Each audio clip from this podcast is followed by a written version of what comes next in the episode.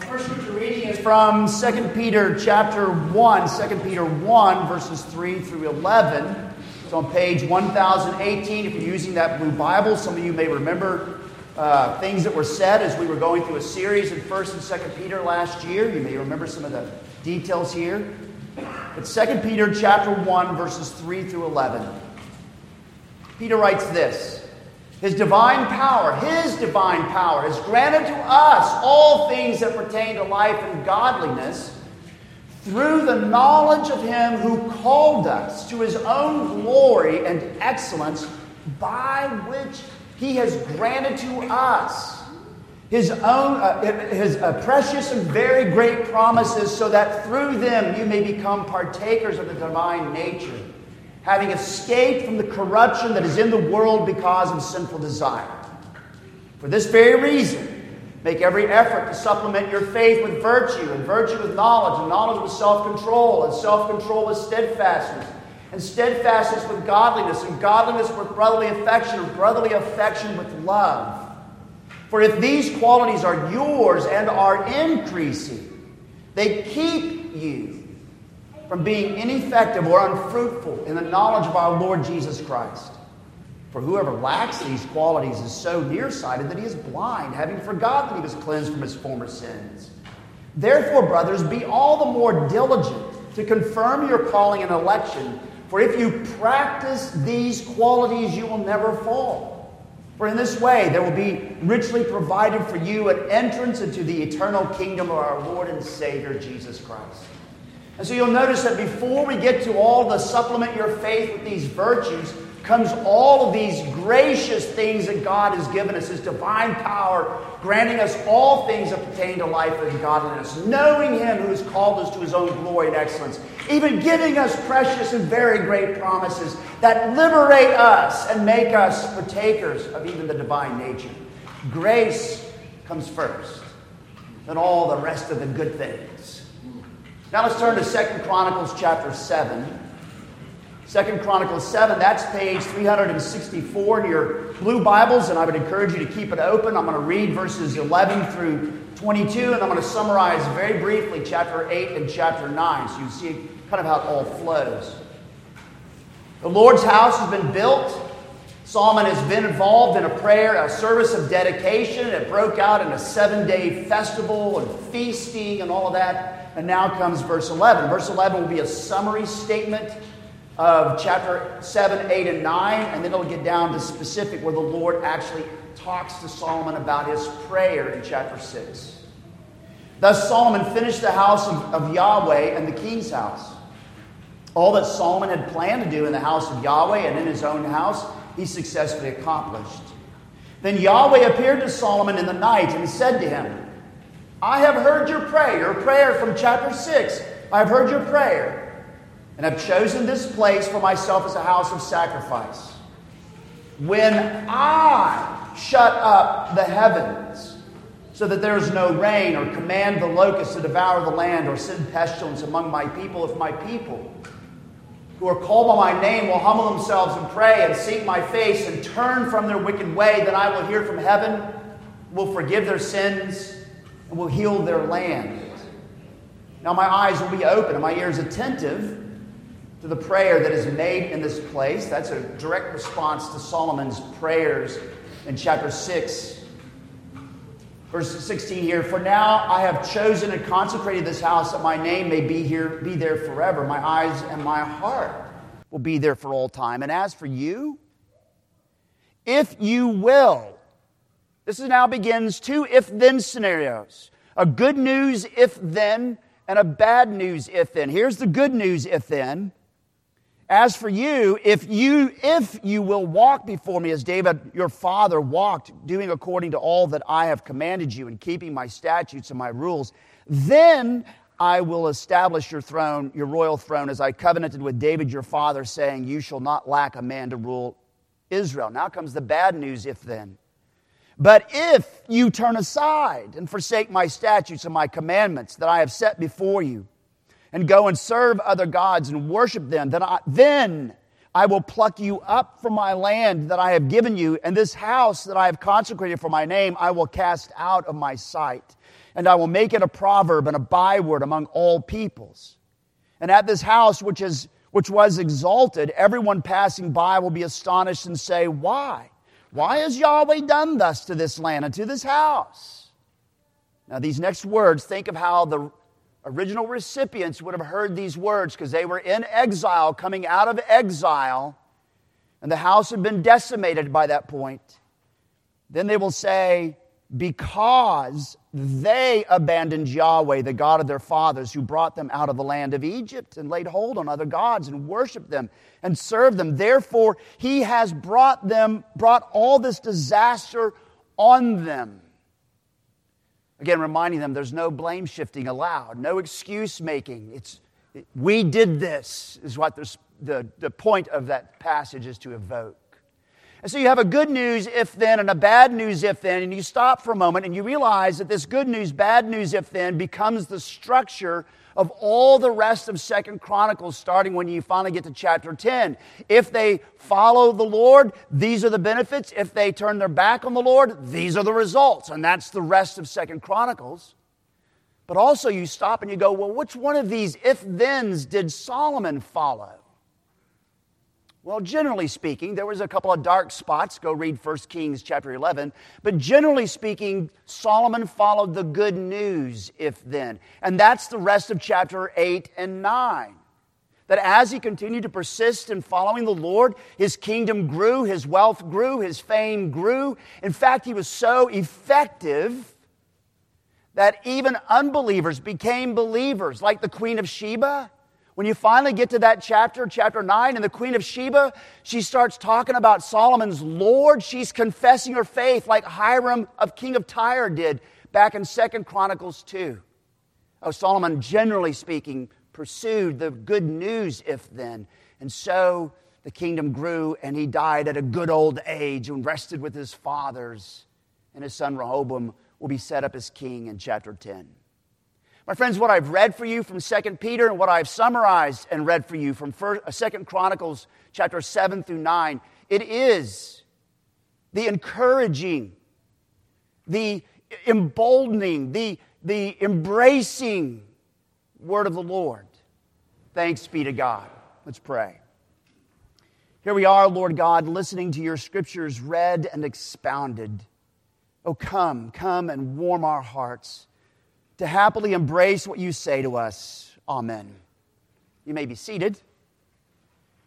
If you're visiting and don't know, on the back of the worship guide is, is the sermon outline right there with lots of spaces to write notes. For everybody else, there are a couple of quotations and scripture references on the back of that um, worship guide for you to be able to follow along.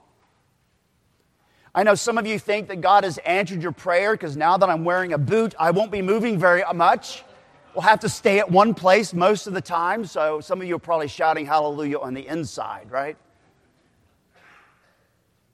My friends, there are seasons, there are seasons that we go through in our personal lives. And we go through in our family lives.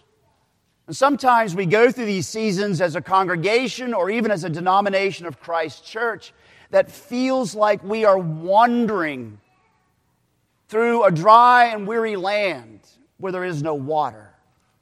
Now, there are various causes and reasons for this. Some of them are extremely serious, but also there are others just simply where we fall into a slump. So, how does one get out of this slough of despond? Tipping my hat to John Bunyan and Pilgrim's Progress here a minute. How does one get out of the slough of despond? Well, there's something here in this passage that God is saying that would communicate and should communicate richly to us in this regard. But first, we must deal with the problem of pain. And that's really going to be cha- verse 11, 12, and 13 of chapter 7. So please do have your Bibles open there. So, verse 11 and 12, the work has been accomplished, the house has been built. And now God comes and has something to say about Solomon's prayer from chapter 6. Solomon, you asked all these things. I'm now going to respond to you. That's what's going on in verse 11 and 12. And notice where the Lord goes.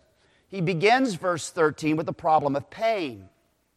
He begins with the dismal circumstances that Solomon described over in chapter 6, 20 through 39. He begins with those dismal circumstances that Solomon described in those eight scenarios. And notice how he begins his statement, verse 13. When I shut up the heavens, etc. None of these things really happen by accident. When I do this. Notice that God is addressing, the things that He's addressing is what we would call the problem of pain natural catastrophes, droughts, plagues, and included in Solomon's scenarios that the Lord is hinting at would also be war and combat and all that, all those aspects. When I send them, the Lord is taking utter ownership of the problem of pain. And so you may wonder, well, why would that be? I think C.S. Lewis gets it right in his little bitty teeny book called The Problem of Pain. That's where I stole the title of the, the point from. And he says this, and this is in your sermon notes, is that first quotation. God whispers to us in our pleasures, speaks to our in our conscience, but shouts in our pains. It is his megaphone to rouse a deaf world. He shouts to us in our pains. It's his megaphone to awaken and arouse a deaf world. We are a deaf people. Just go read Genesis 3. You can't miss it. It's been that way ever since. I mean, we all kind of laugh about when our adolescent kids have selective hearing loss. You know what I mean? Until our moms and dads remind us that we had the same problem when we were adolescents. Right? We're all, we all have a selective hearing loss. We're a world of deafness. And so pain becomes a megaphone that God is shouting to us to arouse us. And that's why Walter Kaiser says what he says. It's the next quotation from his little book called Revive Us Again, where he's looking at verse 13 here. He says this. The conditions of 2 Chronicles 7:13 imply that when national disasters begin to afflict a nation, people, or group of believers, it is time to ask what is, that, what is it that God is trying to say to them or to us? When I sinned, my friends, I think that's extremely important because we often want to shift the blame. We often want to find other excuses. We often do not want to go deep and say, What is the Lord trying to say to us? We often want to say, It's, it's, a, it's, a, it's just a natural catastrophe, or it's because of big business it created this whole problem, or it's because of big pharma. We just we throw all kinds of, of, of, of victims in there or targets in those accusations. But I think he's right. I think Kaiser's right and C.S. Lewis is right. That when we go through those situations, whether as a body of believers or as a nation or as a community, we ought to be asking, what is God saying to us? I remember years ago, we were in Midland, Texas, which doesn't get much rain, anyways. It's like 14 inches for the whole year. Well, one year, this is right before we moved up here, it was a real drought. I mean, it was a genuine drought. It was half an inch for a whole year. My front yard looked like the Sahara, and my backyard looked like the Mojave. The Waltons were nodding their head because they lived through this. Right? It was a horrible drought. I mean, I came to Oklahoma and everybody's talking about a drought, and I'm looking at green grass, and I was like, what drought? Right? There was no grass left in our yards. And so we were part of the Ministerial Alliance, and uh, my friend Larry Long, who was the president, he's a Christian Missionary Alliance minister, but he was the president of that Ministerial Alliance for that season, and everybody's belly aching, complaining about the drought, and that's okay. But Larry had the presence of mind to stop all of these ministers and say, Have any of you even thought that maybe God wants us to say, Is there a drought going on in the church? Is there a drought in my heart? This is the right thing to say. Now, I have more to say about that. I wrote about it in my letter this last week. There are copies of that letter on the credenza on your way out the door, and you can see that. I think that's important. And, my friends, if we keep in mind how God's rigor, the rigor of God, is meant to bring the restoration of God, then that all makes sense. And if we get this, then what it should do, one of the things it should do for us is it should get us to learn to turn away from that version of Christianity. Let me go a little further. That perversion of Christianity that says that nothing bad should ever happen to us If you believe in God, nothing bad should happen to us. Oh, sister, the reason, I heard people say this, the reason why you got that cancer is because you sinned. In the world are you talking about? The reason why you got that problem is because, well, you don't have enough faith. What are you talking about? That's not Christianity, that's downright paganism.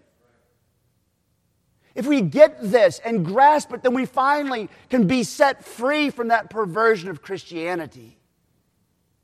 The problem of pain. And so then comes the Lord's promise. And it's verse 14. And I want you to notice that first off, the Lord's promise is people specific. It is a people specific promise, the very first words. If my people, who are called by my name, well, you know who that is. In the Old Testament, we hear it all the time that, that God's, the, the genetic descendants of Abraham are God's people that he has called by name. In fact, every time you hear the benediction at the end of the service in the morning, and I, and I give the benediction from Numbers 6, the Lord bless you and keep you, the Lord make his face shine upon you, etc. God goes on to tell Aaron every time you lift up your hands and you give that benediction, you are putting my name on my people again. So God's people were always given his name. His name was on them. If my people were called by my name. And uh, is anybody here a Christian? Anybody here been baptized? So when Jesus said, All authority has been given to me on heaven and on earth, go and make disciples of all nations, baptizing them into the name of the Father and and woo! The name of God is on you. If my people who are called by my name. So notice that this is a people specific promise. I think that's extremely important. Revival and reformation, as God is laying it out here in verse 14, is aimed at God's church. His church at that moment that was coming out of exile after hundreds of years of being under Assyrian and Babylonian, Persian oppression, as they're coming out of exile, beleaguered and battered and disenfranchised and disillusioned in the middle of the fourth century BC. But notice that it's also about, it's aimed at God's church, feeling beleaguered and battered and disillusioned and disenfranchised in 2023. If my people who are called by my name, let me just go on a limb. This promise is not for the United States of America. I was just looking this morning at uh, looking at pictures of First, Second Chronicles seven fourteen. I was just googling them put, for a reason, and I couldn't. I was stunned by how many American flags were attached to that verse. This promise is not to the United States of America. It's not to the African country of Nigeria. It's not a promise to the South American country of Brazil. It's not. It is a people specific promise to God's people who are called by His name. It is aimed at God's church in any of those places. And I think you need to remember that. You need to hold on to that. It is a people specific promise for, aimed at God's church in any of those places. A people specific promise that contains, notice, prescriptions, a prescription of revival and reformation in God's church. And that's the rest, really, of verse 14 the prescription for revival reformation. And notice the first part of the prescription. If my people who are called by my name will humble themselves. Humble themselves. Now that statement is going to surface like 12 more times in Second Chronicles. There's one or two times where it says God will humble someone, but the rest of the times it will say they humbled themselves before the Lord. It is a significant theme in Second Chronicles humble yourself. Notice this is the very first one mentioned. Why does God take the trouble to mention this first? I would have thought he would have mentioned something else like prayer or something, but he mentions humbleness. Because since Genesis 3, there's not a humble soul on this earth, really. Have you looked in the mirror? I don't care how phony you are about your humility and how, oh, I'm just, uh, you know, I'm a humble person. I'm proud. I'm humble. What? Right? We're very proud people. Humans are full of themselves. Most of our problems, I'm going to agree with St. Augustine here, Most of our problems come from pride, our pride. That's why Augustine would go on to say, as Neil reminded us this morning, we'll go on to say, here's, here's the first, second, and third um, uh, uh, uh, parts of Christian discipleship. The first is humility, the second is humility, the third is humility. Humility, humility, humility. Humble ourselves. Humble ourselves as we come before God is following Jesus. Think about Philippians 2. We use it as a confession of faith. We'll use it, I think it's next week or the week after, because we go through the, this every six weeks. We'll use it in a couple of weeks, but Philippians chapter 2. Our Lord Jesus Christ humbled himself, who, being in the form of God, did not consider it a thing to be flaunted, but emptied himself by taking upon himself the form of a servant, and he humbled himself to the point of death, even the death of the cross. He stooped down into our humanity. He submitted to, our, to the Father's world rescue operation. And there in Philippians 2, we're being impressed, it's being impressed, impressed upon us to kneel down with Jesus, to stoop down with our Lord Jesus under the Word of God in humble submission to God and to His directions to empty ourselves of our own religious inventions, to empty ourselves of our own self righteous arrogance and comeuppance, to recognize our own bankruptcy before Almighty God, and to learn to take upon ourselves the mind of a servant, Paul says in Philippians 2, verse 5, as he's looking at Jesus. Let this mind be in you, which was also in Christ Jesus. In fact, Jesus tells us that. When you go to Mark 10, as he's talking to his disciples, and he's talking about leadership, it's very interesting.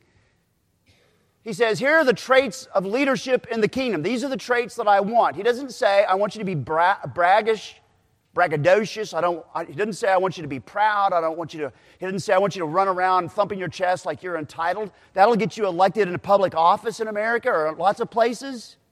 It'll make you a CEO in most companies. But Jesus says, no, if you're going to be a leader in my kingdom, you, you got to follow me. And what does that mean?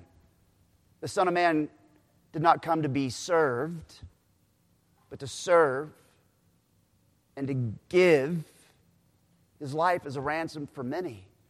So God begins here. The very first thing he says, the very first prescription of revival and reformation, humble ourselves. He's been saying it from the Old Testament to the New Testament. You heard it in the call to worship from Isaiah 57. For thus says the high and lofty one, who inhabits eternity, whose name is holy. I dwell in the high and holy place, and with him who's of a humble and contrite spirit to revive the spirit of the humble and revive the heart of the contrite one. And James brings it up to us. We hear it in James 4, verse 10, and also 1 Peter chapter 5, verse 6 and 7.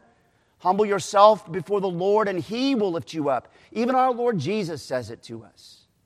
He who exalts himself will be humbled, but he who humbles himself will be exalted.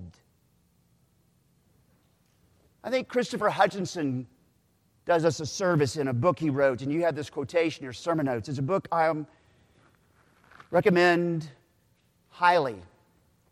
If you have a choice to buy one of my books or to buy Christopher Hutchinson's book, Rediscovering Humility, I'm going to tell you buy Christopher's book. But shut up, shut up. This was my moment. Stop it. But buy Christopher Hutchinson's book. It is extremely important, rediscovering humility. And here's one of the things he says, and I'm going to bring this quotation up again next week when we look at chapter 10 and 11. God's grace in the gospel creates a gospel wrought humility, which in turn leads to a gospel driven unity. And so, God's first prescription if my people who are called by my name will humble themselves, humble ourselves. But then the second prescription, and pray. They will humble themselves and pray.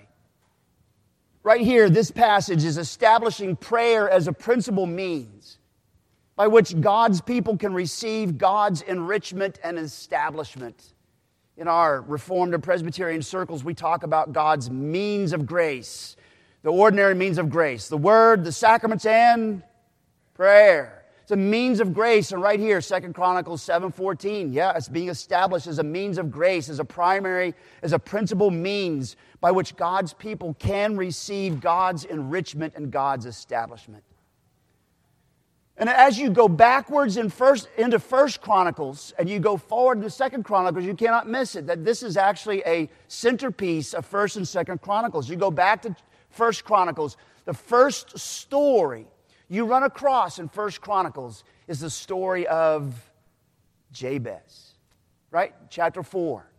Jabez was more honorable than his brothers. Well, what made him honorable? Well, it doesn't tell us anything but one thing. He prayed to the God of Israel. He prayed to the God, the liberating, loyal God, the God who said, I am Yahweh your God who brought you out of the land of Egypt, out of the house of bondage. He prayed to the God of Israel, Oh, that you'd bless me indeed, enlarge my territory, etc. And God answered his request. The very first story in First Chronicles, he was more honorable than his brothers. He prayed. Then you go to First Chronicles 5, and on the east side of the Jordan River, the very next story, the, the tribes on the east side of the river Jordan as they were being attacked and had to go defend themselves. It says, and they prayed to the Lord, and the Lord answered them and granted them victory. And then you go through 1 Corinthians, uh, 1 Chronicles 16, 17, and 29, and David is seen as praying all the time. And God hearing him and responding to him. And then you move to Second Chronicles and in chapter 1 and chapter 6. Who's praying in chapter 1 and chapter 6? David's son, who happens to be Solomon. Yes, very good. Score. Right? Solomon prays, and the Lord answers his prayers, both of those prayers. So, leading up to this point, oh, wow, this is central. And then from this point on, as you go all the way to the end of Second Chronicles, you will see how significant prayer is as a primary principal means of gaining and receiving what God is doing. There'll be lots of kings that will be mentioned as praying. Oh, my favorite is rotten old Manasseh. Anybody remember Manasseh? He's not the guy you want to live next door to you, let me just say. Horrible, evil, stinky, wicked. He even gets captured by the Assyrians and taken into exile. Think about how much that story is going to mean to those who first heard this. And while he was in exile, it says that rotten, old, mean, nasty Manasseh became repentant Manasseh. And what was the picture of his repentance? He cried out to the Lord, confessing his sin, and the Lord restored him. All the way from First Chronicles to Second Chronicles, prayers, a principal means by which God's people can receive God's enrichment and establishment. And that would be an important message for God's people in any and every generation. Oh, God wants us to pray, and He answers our prayers. He actually hears us. It's a principal means by which God's people can receive God's enrichment and establishment. There's a second trait. If my people who are called by my name will humble themselves and pray, the third one is, and seek my face. Now, in most every case, to seek the face of God means to seek the person of God Himself. It's, a, it's an expression of loyalty to the Lord, devotion to the Lord, and delight in the Lord. You know what it's like to be the supervisor, and you're talking to one of your supervisees, and you're giving them directions, and they turn on you while you're talking to them. They turn on you and they say, Yeah, Sarge, whatever, and they walk off. You know, at that moment when they turn their back to you, they hadn't heard a thing you said. You know what I'm saying? You remember what, remember what it was like when you had kids? Those of you had kids and Junior was not listening to you. What did you do? You grabbed his face. If you did it, it's okay. I did it. Grabbed his face. Said, Junior, you listen to me. Because you wanted to make eye contact. You wanted him to see your face so he knew all the nonverbals that were behind the verbals. You know what I'm saying? Right? Seeking the face of God is a very personal thing and it has very much to do with loyalty and devotion and delight in the Lord. Seeking the face of God, seeking God is the very opposite of forsaking Him. It's the very opposite of turning your backs to Him. It's the very opposite of abandoning His covenant relationship. And it carries with it an idea of intensity and warm commitment and seek my face. When we get to chapter 11, verse 6, and you'll see this come up in several other places in Second Chronicles, that intensity is made even clearer. They set their hearts to seek Yahweh. Seeking Him as a sincere devotion expressed or fleshed out on the one hand by coming to be formed and coming to be shaped by the law of God. Remember how the Ten Commandments begin? Where do the Ten Commandments begin? Trick question. Yes, I am Yahweh your God who brought you out of the land of Egypt, out of the house of bondage. High five, Nellie. Psh. Yes. It begins with, I'm the God who set you free. Now here's how free people live 1, 2, 3, 4, 5, 6, 7, 8, 9, 10. Right? And so when you think about it, then the law of God is actually how we maintain those freedoms, grow in the freedoms that He gave us, where we're learning to be shaped by them, to learn to love what God loves and to hate what God hates. It's shaping us. That's part of seeking the face of God. But even more, seeking the face of God is also that we that um, we come with yearning, we come with desiring, we come with delighting in the Lord God for His own sake, not what we can get out of Him, but for who He is in His own being and His own sake. So there's the three prescriptions, three of them. If my people who are called by my name will humble themselves and pray and seek my face. Then comes the fourth one and turn from their wicked ways.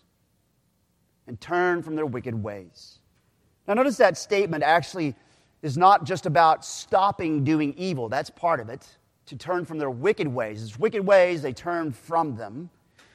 But to turn from them means if you're turning from this, that means you're going there. If you're turning away from that, you're going here. So to turn away means you're turning toward. To turn away from your wicked ways is to turn toward the ways of Yahweh, the ways of the Lord. I love the way the Westminster Shorter Catechism puts it. In question 87, when it says, Repent, What is repentance unto life? It then answers, Repentance unto life is a saving grace. Already in that statement, you realize that the writers of the Catechism are not talking about repentance being a one time event you did to get saved. Who doesn't need saving grace at any moment in life? Come on, speak up. We all do, don't we? Repentance unto life is a saving grace. yesterday, today, tomorrow, it's a saving grace. Well, what does it do? It's a saving grace whereby a sinner, out of a true sense of his own sin, an apprehension or comprehension or grasping of the mercy of God in Christ, does with grief and hatred from his sin turn from it to God with full purpose of and endeavoring after new obedience. It's that turning from and turning to. It's like the, I've told you the story before, the guy that had committed adultery, horrible. And he finally owned up to it to his wife because she caught him. She acknowledged it only when she caught him. And she confronted him, and I was there, and he was boo hooing and crocodile tears. You know what I'm talking about? I just, just, oh, it's horrible. I'm so sorry. Two weeks later, he came to my office and he was mad because she hadn't forgiven him. And my first question to him was this Have you taken the other woman's phone number out of your phone? What's that got to do with anything? Uh, yeah, I don't forgive you either. And I don't trust you any further than I can throw you. That's not very Christian. No, that's really Christian. There's no repentance there. You didn't turn from that toward this with a desire to do the right thing. You were just sorry for the pain that you felt. And so that's what God is calling us to. That's the fourth part of the prescription to turn away from our wicked lifestyles, our wicked endeavors, and to move towards God and what He wants and what He loves. He's opened the way. Why wouldn't you go there? So there's the fourfold prescription. And following then hard on the heels of this fourfold prescription is a threefold promise, and you know it. It's that last part of verse 14. If my people who are called by my name will humble themselves and pray and seek my face and turn from the wicked ways, then I will hear from heaven. Number one, I will answer their prayers. Number two, forgive their sins. I will clean them up and I will restore the relationship. And the last one is, I will heal the land. And remember, in second, first and second Chronicles, the land is the kingdom. The land is the kingdom. It wasn't the turf itself, it was the fact that this was the kingdom of God at that moment. And so the promise is this I will hear from heaven, forgive their sins, and heal the church. I will hear from heaven, forgive their sins, and heal the kingdom of God. That's the promise that God makes, the threefold promise. It's a great promise. Now, I gave you the rest of chapter 7, I gave you the rest of chapter 8 and 9 as I was reading it, so let's go to the end. What do we do?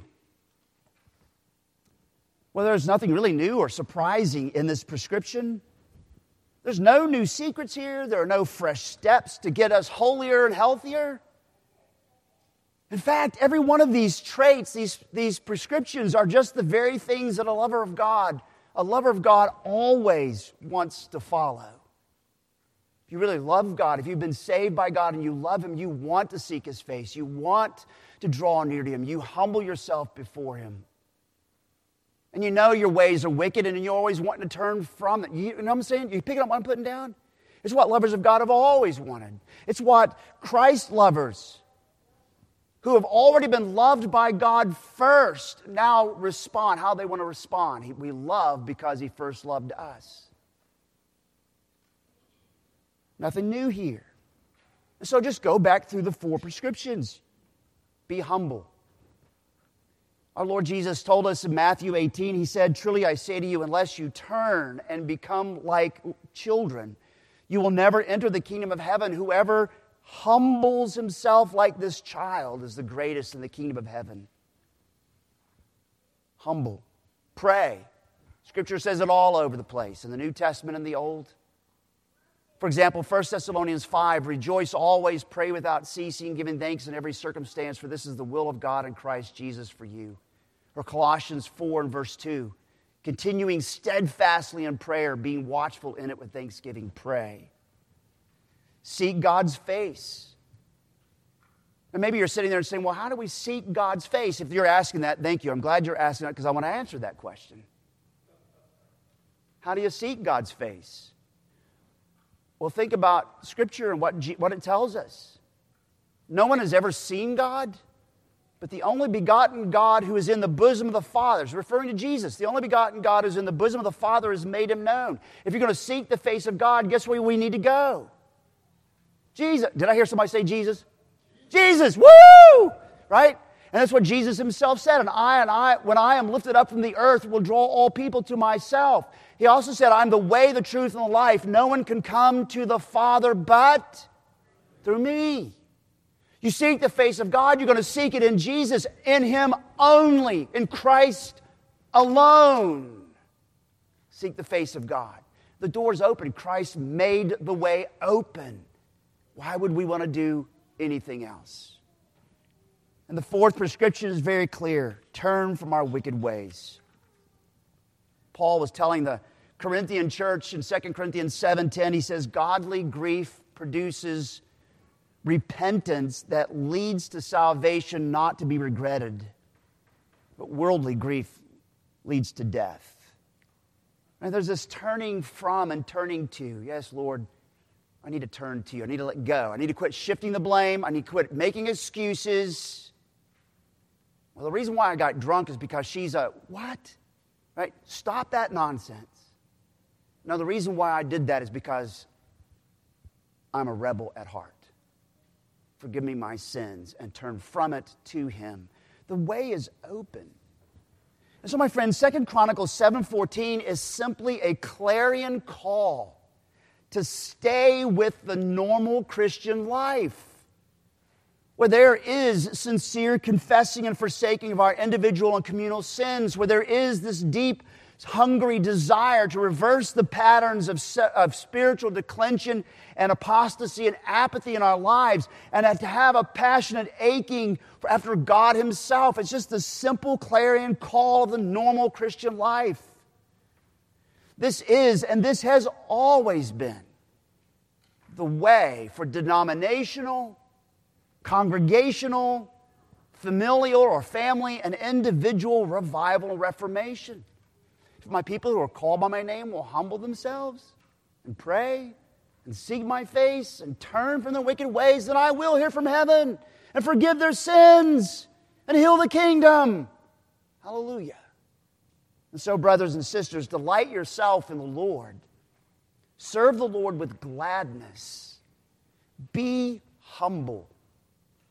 Humility, humility, humility. Be humble. Pray. Seek his face. Turn. Do it personally. Do it as a family. Do it as a church. Even when you're trudging through that dry and weary land where there is no water.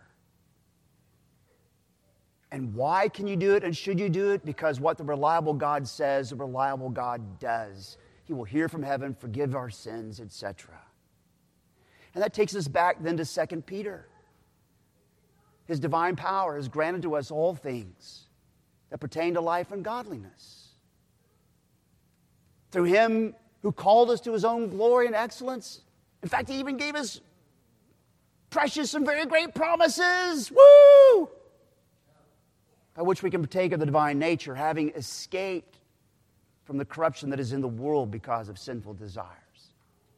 Let's pray. Thank you so much, our Lord and our God, that you gave us this prescription. You gave it to Solomon. You give it to us. Thank you that you delight to have us called by your name. And you take us more seriously than we take ourselves or you. But you open the way in your Son Jesus. You open the way for us to draw near, to seek your face. You open the way for us to be close to you. Forgive us, Lord, for the times we put our hands out and we say, Not right now. I'm really enjoying what I'm doing that makes me the center of the universe. Forgive us for those moments when we've done that. And draw us to you. May we be known always as a humble people because our Lord Jesus Christ is a humble Savior. And it's in Jesus' name we pray. Amen.